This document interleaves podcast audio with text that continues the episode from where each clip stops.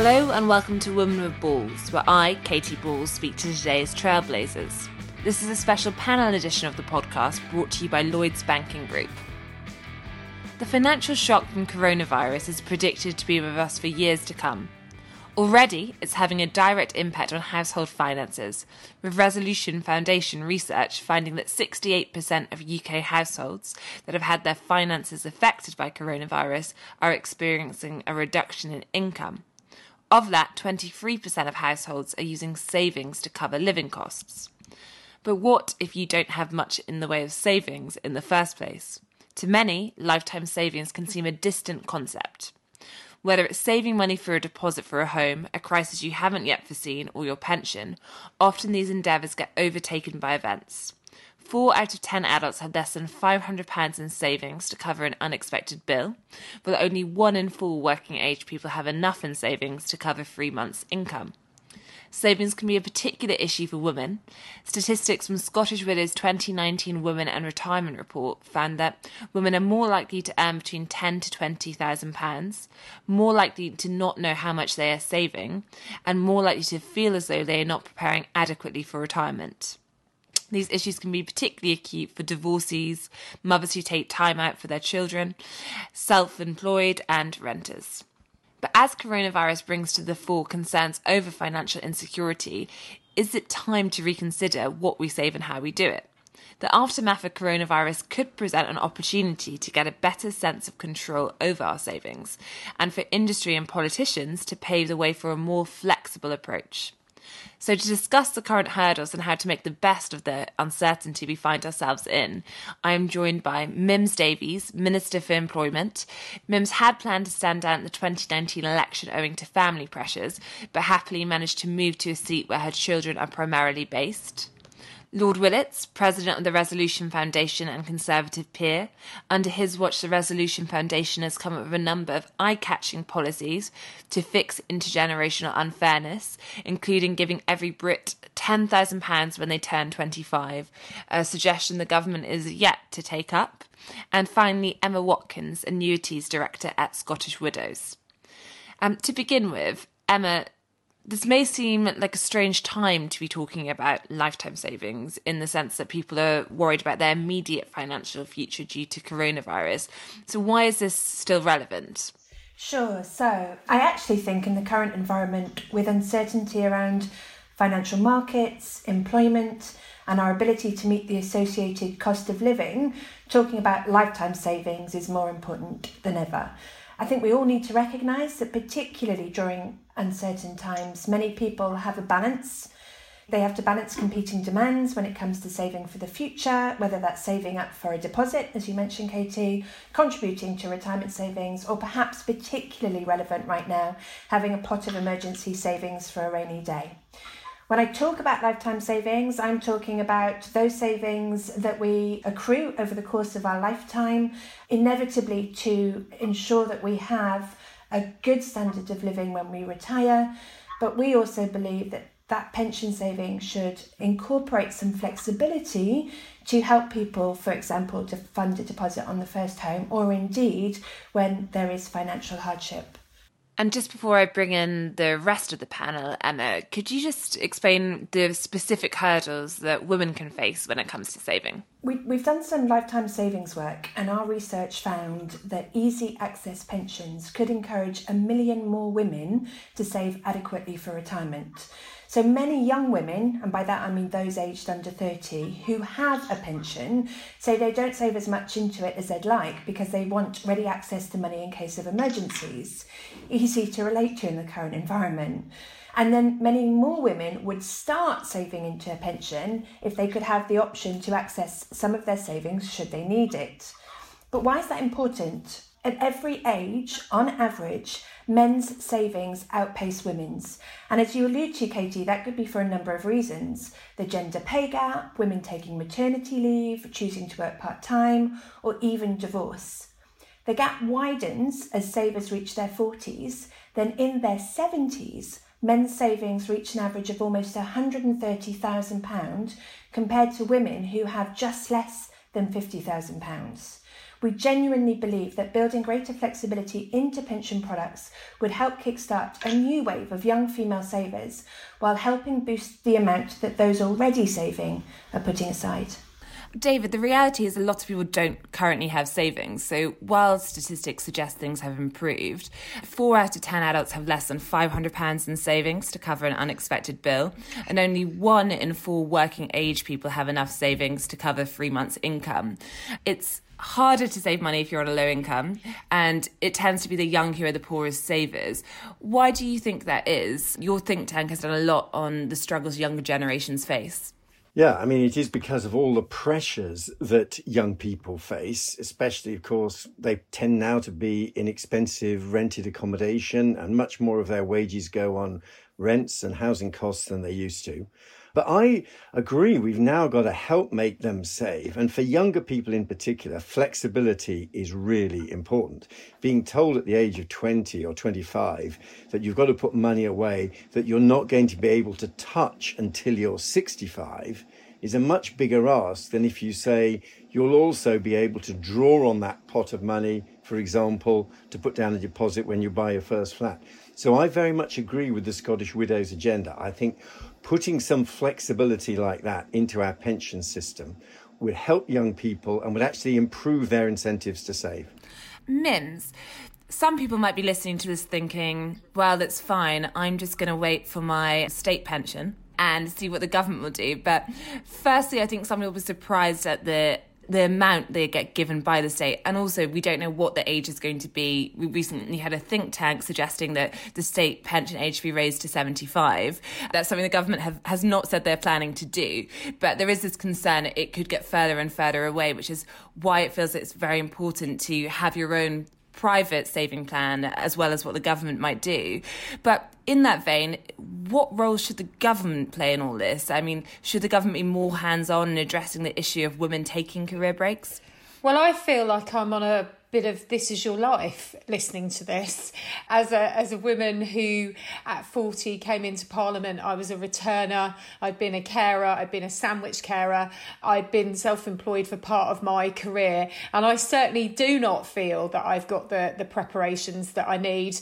And so listening to this if I could rewind back to my 20s I'd certainly want to have that flexibility to know that there is something worth doing between 20 and 25 as as they David said, which could help me through the stages of my life. And certainly getting divorced and all of those things has happened to me. So I definitely think there's an individual responsibility that we all have here. But there's also a huge amount that the government is and should be doing to encourage people to take their responsibility and start to plan and think about their retirement. But as David said earlier, when you're worried about paying your rent, it's really difficult to think about you know how how does the future look so i think we've not got a job for life now. We've got a lifetime of jobs. We've got people that job pivot that butterfly people that are able to set up their own businesses and and work really differently to the way that perhaps uh, many of us have seen our careers. And the government has seen 10 million employees automatically enrolled into the pension workplace and that's brilliant because this means that 1.6 million employers have met their duties. But this helps people to start thinking about themselves, about how they want to see their retirement and how they want to see their pension look. Because without that prompt, I just don't think people are going to do it. There's more to do. And we need to make sure, and we're doing this with our pensions bill, with the dashboard, which will come along with it, where you've got different pots of money in different places, and you can see how this builds up. We we need to do more about this, and I think the government very much accepts that. We've got the pension schemes bill currently going through, and this is going to entirely change the pension market, and I think it will hopefully see some better reforms for, for millions of people because we really need to encourage individuals and the government to work better together. Emma, how much of an issue are lost pensions? Mims mentioned there this dashboard the government will be bringing in. But if you've been between jobs, perhaps spent a few months here and there for years, you won't have mass pots of pension money there. But at the same time, it's very easy to lose track of where everything is. Is that is that an issue when it comes to women's savings? Yeah, I suspect it is. We know that more women than men work part time. Typically, those roles will be in retail where they are very transferable, and so it's quite likely that it's an issue that affects more women than men.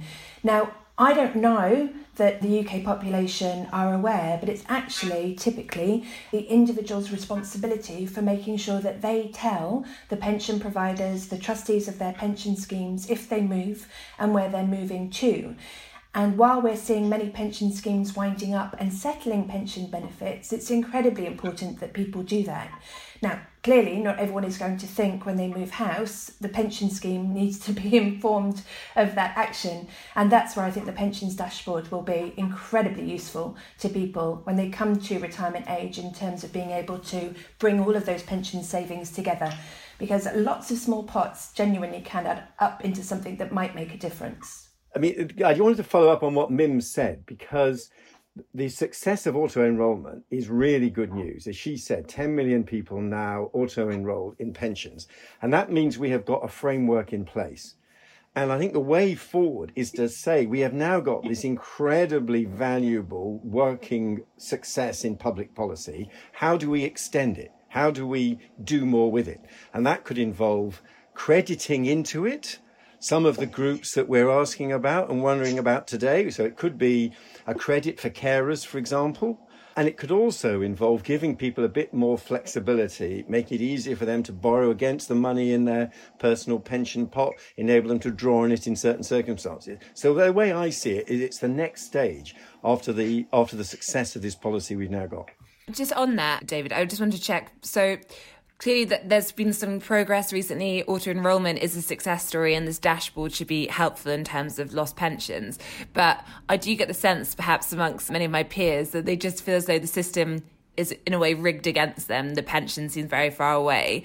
You've previously argued that the next generation has to pay extra pension contributions to plug deficits because we took pension contribution holidays. So I was wondering, could you explain the issues around intergenerational unfairness on, on the current pension system? Yes. So what's happened is there used to be those generous company run defined benefit pension schemes, and many of them have been in deficit, and they've also closed to new members. That means that there are younger workers working for companies who the revenues they're helping to generate are going in to plug the deficits in company pension schemes, which they're not even members of, which have been closed to new entrants. Mm. And we did a bit of work on this at Resolution, and we showed indeed that one of the pressures pulling down earnings, not massive, but with an effect, was company pension schemes deficits being plugged out of revenues generated by workers and young people weren't even ever going to benefit from this. So it was holding down their wages. That's why we do have a particular obligation to look at ways in which we could help them. For example higher rates of contribution into your auto enroll pension from the government if you're under 40 to help build up a bigger pension for the younger generation mims what do you think about that I think there's absolutely a role for government to use all the tools that it has. We're going to pick up the challenge at some point if we, we can't support people to, to earn more. But there's a great way of helping people to progress, and that is to remind people to progress. And I think being able to move on with your career and build your career and recognize that that can be beneficial to you and your pension is really, really important. So I think saving isn't a popular thing anymore. Not enough people are doing it. We need to make as I think David described really well, the link between your benefits in the future and, and you know, perhaps not living quite the lifestyle that you want to do now. And part of that is using the opportunity to, to progress. And I don't think women are in the position necessarily to use the opportunities to progress. And we need to build this in to how women have a better retirement in particular, because savings do stem from having that job and that career and building on that, having the confidence to build on that. Now, lots of people don't have the single career. The reality is they've got to build in saving into the changes in their career as well. And this is something that we need to instill and, and work together on for sure. Emma, do you agree with what Mims says? You yourself have taken career breaks to have children, and has that affected your lifetime savings plan? Yeah, so for risk of oversharing, I entered the workforce at 21. I didn't start saving into a pension until a number of years later. Like many others at that age, I guess I had concerns around paying back student loans, paying my rent, saving enough to buy a house, not to mention having some savings for that unexpected bill. I married, I divorced, I subsequently married again, I had children. And you're right, Katy, during those maternity leaves, and for some time after actually, while I was paying for childcare, I stopped paying into my pension. My partner did not. A few years ago, I divorced again. In neither of those divorces were pensions discussed or taken into consideration in the settlement. I now find myself with a relatively smaller pot than I'd envisaged to take me into retirement referring to Mim's earlier comment about building up a career, I have managed to do that. But unfortunately, and it's fairly unfortunate, but also very fortunate, I'm lucky enough to have a career that pays me enough that, that I get hit by the tapered annual allowance.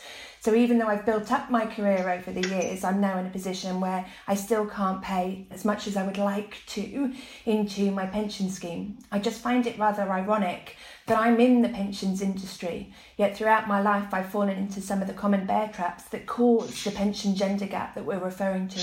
Emma, divorce can be a particular issue for savers who are women. Can you explain why that is? Yeah, so I think it's fair to say pensions are probably only second to the family home in terms of the valuable assets that need to be considered on divorce.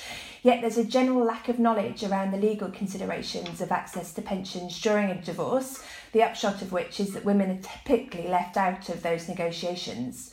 Indeed, our research revealed that almost half of women have no idea what happens to pensions when couples get divorced, and only a fifth say they would even discuss them. And there's a lack of legal advice on this topic. Even where there's a legal advisor, they might shy away from the subject as they're not sufficiently clued up on the process. So the industry is reacting to this, and lawyers are looking to upskill, but we still have a long way to go. And in my view, the inclusion of pensions in divorce proceedings should be compulsory. On divorce, let me make one simple point, which is, of course, many defined benefit pension schemes carried with them rights to pensions for widows, for example, and therefore all this divorce issue is very relevant. One way of protecting yourself from the risk of divorce is these personal pension pots, they are your money. That is your personal wealth. So we shouldn't forget that in a way the system itself is gradually individualizing. So I'm keen that we try and have an uplifting note, though. I have to say, in doing this podcast, I'm starting to doubt my own pension plans or lack thereof. But before we get to that, I just want to talk about briefly other vulnerable groups when it comes to people who will find it harder to save. And renters is a key key area here. So saving is harder when you earn less, as we've discussed several times. But Scottish widows estimate that the average renter needs to save an extra £525 a month on top of their current pension contributions. David, the Resolution Foundation had a slightly worrying report quite recently that up to a third millennials look set to be renting from cradle to grave. So, do you think there's a specific offer the government or industry needs to make to renters or, or needs to take into account? Because it can seem as though the system currently isn't really tuned in for that. Yeah, and there are big transfers now from younger renters to older baby boomers. And let's let's face it, often those rents paid by the younger generation are part of the pension income of the older generation. That's how the transfer is now working. And the rents that a young person pays are money that in the past would probably have been a mortgage. So you'd be building up a, an asset and in the long run, hoping not to have mortgage payments as you paid it off. So yeah, I think we do need to help young people. It's hard specifically to identify renters as a group. So many young people are renters. As I said, I would, I would do it by helping younger people, incentivizing more strongly saving for them. And that means both looking at whether government and employers could pay a a higher contribution into your personal pension pot if you're young. And secondly, making it easy for them to use that money that's going in to put down for a deposit to buy. I think that there's still a widespread aspiration among young people to own their own home. A lot of them are frustrated, they're finding it so difficult. Using your modest pension pot as a security to get the mortgage so that deposit it and get your first mortgage would liberate a lot of people from private renting costs into home ownership, which is what, if I may say so, the Conservative Party has long believed in, and we need to give it a new boost. Mims, do you think that the pension system is currently ready on its current trajectory to a situation where, say, in 15, 20 years, perhaps a bit longer, a lot of people retiring are going to be in rented accommodation in a way that we're not currently seeing in, in current demographics? Yeah, so if I put my Minister for Employment hat on, I'm very concerned about particularly women returners who may have had children later in life, who may have had marital changes, as Emma's described described and may have a significant amount of time still to work. And they're really just getting back on their feet and coming back into the workplace rather than necessarily thinking about long term financial stability.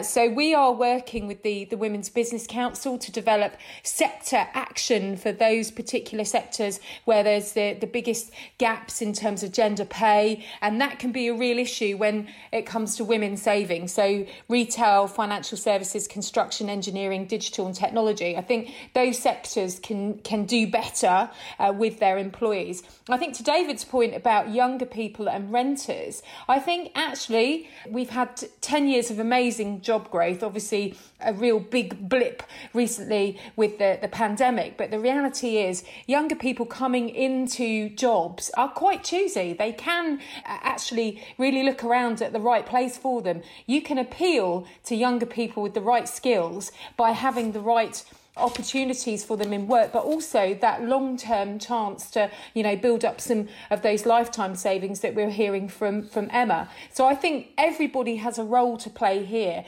Government in terms of nudging uh, behaviors and I think as uh, David said earlier the auto enrolment has been brilliant. And what we're doing as a government particularly is looking at what we call the midlife MOT around 50 and 55 for male and female people starting to not just look at their health midlife, but people really properly taking the opportunity to think about their futures. And this is starting to work really well with companies such as Aviva, really trailblazing on this. And this is really helping government to start to, to think about the next stage of how we make sure that people have safe and secure retirements.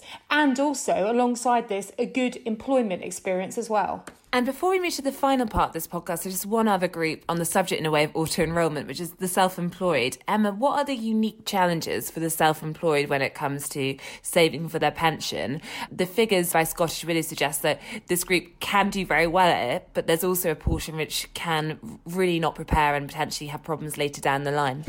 Yeah, so I think there are a number of problems facing into the self employed. One is that typically they're not captured, obviously, by auto enrolment, and so some aren't putting aside pension contributions for later life.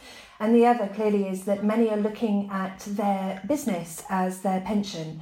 We only have to look at the environment we're in today with the COVID 19 scenario and the acknowledgement that many small businesses may not survive this to understand that whilst having your own business is incredibly valuable, it may not be enough to depend on when you come to retire.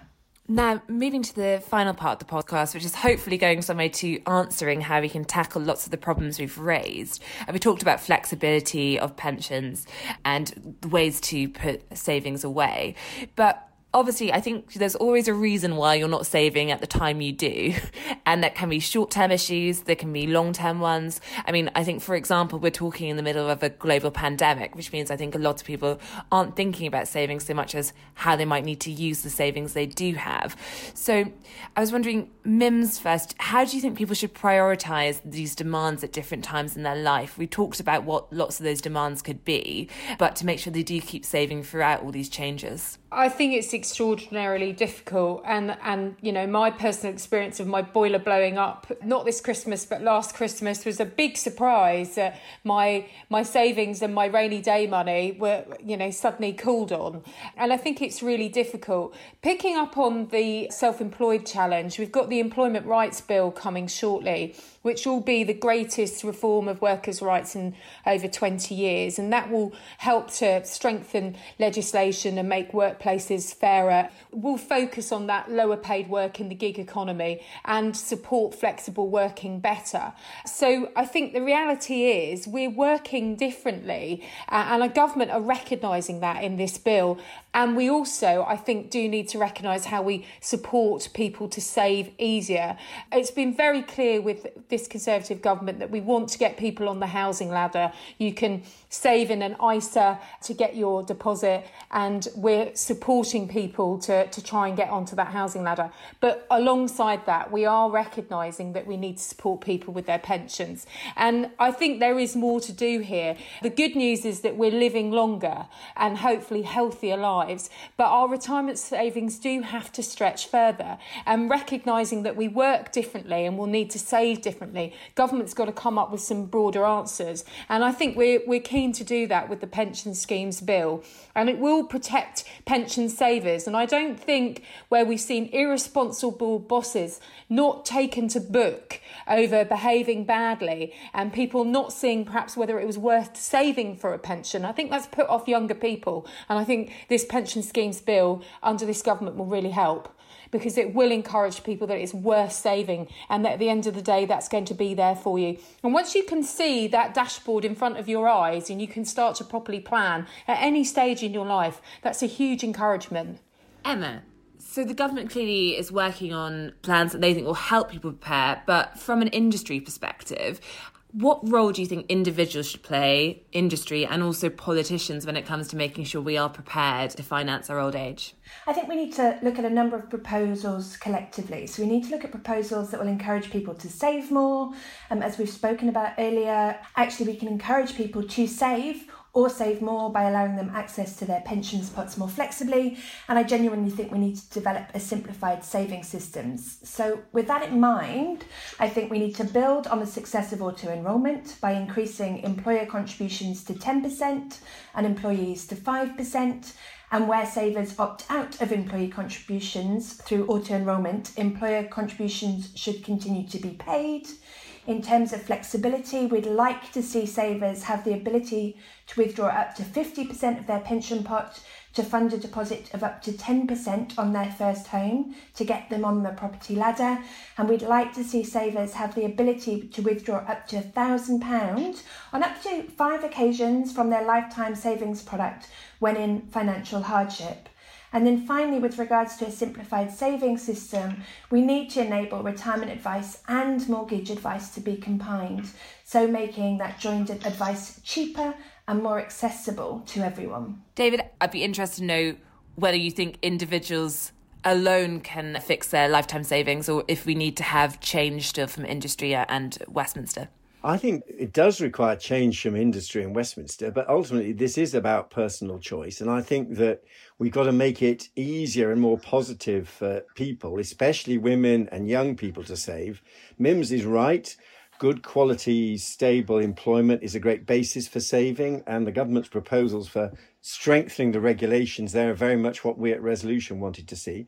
I have to say, I would also just try to make saving a bit more interesting and give people a better sense of control. Something else that I find frustrating about auto enrollment is how few people then take the opportunity really actively to manage and choose where their pension savings go. That should be a lot easier. Imagine as we emerge from this terrible virus crisis, imagine if people, if people could see there were uh, infra- infrastructure investment proposals, company fight back funds, things that they could put some of their personal pensions savings into. I think that would increase people's willingness to save if they could see where the money was going rather than just into some big city institution.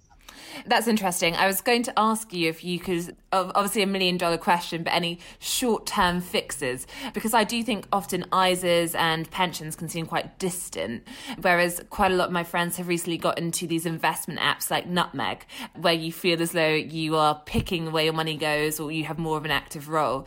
David, do you think if, if we felt more actively involved or updated in what our savings were, we wouldn't just feel perhaps pessimistic. We might actually feel as though we were more involved in choosing what went on with them. Absolutely. I really do think we can learn a lot from some of these online savings products. And that, that's what I was thinking of. It really should be possible for younger people in particular to get a sense of control. I think the days when you des- trusted the old company pension trustees, those have gone. It is now, should be a very vivid form of personal property ownership. The reason, what people like about home ownership is the sense they've chosen the house, it's where they want to live, they can improve it. There should be a similar sense with your pension. And we can learn from some of these online products. And to be honest, we can just be a bit more flexible about the way in which auto enrollment now works to, to give young people more a sense of that excitement. To close the podcast, both to Emma and Mims, I wondered if there are any tips or thoughts you had on how we encourage people to save. Often it can feel as people's spending goes on day to day living. I think in London, people can pay up to 60% of their income on rent alone. So what do you recommend? We talked about investment apps. Some are looking at things like fintech. What do you suggest? Emma first. We're starting to introduce for all online bankers, and we know that um, many people now are logging on, particularly in, in current situation, are logging on to their online bank to look at balances. So we know people are incredibly engaged with their online bank account. So, in line with that, what we're doing at the moment is rolling out anyone that has a Scottish Widows pension. When you log on to your banking app, you can actually see your pension pot, your Scottish Widows pension pot alongside that. I think that's incredibly helpful because, you know, most people, frankly, don't think about their pension particularly often, and they'll get the occasional letter that tells them how much they have in their pension scheme. But if you're logging into your online banking app and you can see and action to increase perhaps contributions, to move investments. I think all of that should really, really help people, young people in particular, engage with their savings in a way that David's just outlined. Mims? I think the work that you saw before Christmas between Mark Carney and Guy Opperman around pension funds doing more to fight climate change really resonates with younger people. I think that's a great way to, to David's point about trying to engage young people in using this money not only for themselves but also to to do something different. I think that's very appealing. I would definitely say a tip is don't get divorced. I, I would say that's financially very penalising. But I would say to other women, I've taken career gaps, I've sandwich cared, I, have made decisions which I, I thought was right at the time, and I wouldn't change them, but I've definitely learned from them. The government helps and supports you with childcare now to get back to work. So I would really think through how your employment and your career works alongside your savings, particularly as as a woman, as a young person, as someone with maybe caring responsibilities. Try and think about what you want and how your retirement looks. This matters as much much as this time in your life as well. And I think if I'd known that 25 years ago, I'd definitely make some different choices. And on that note, I think it's a good time to bring this podcast to a close. So thank you to Mims, Lord Willetts, and Emma for joining us today.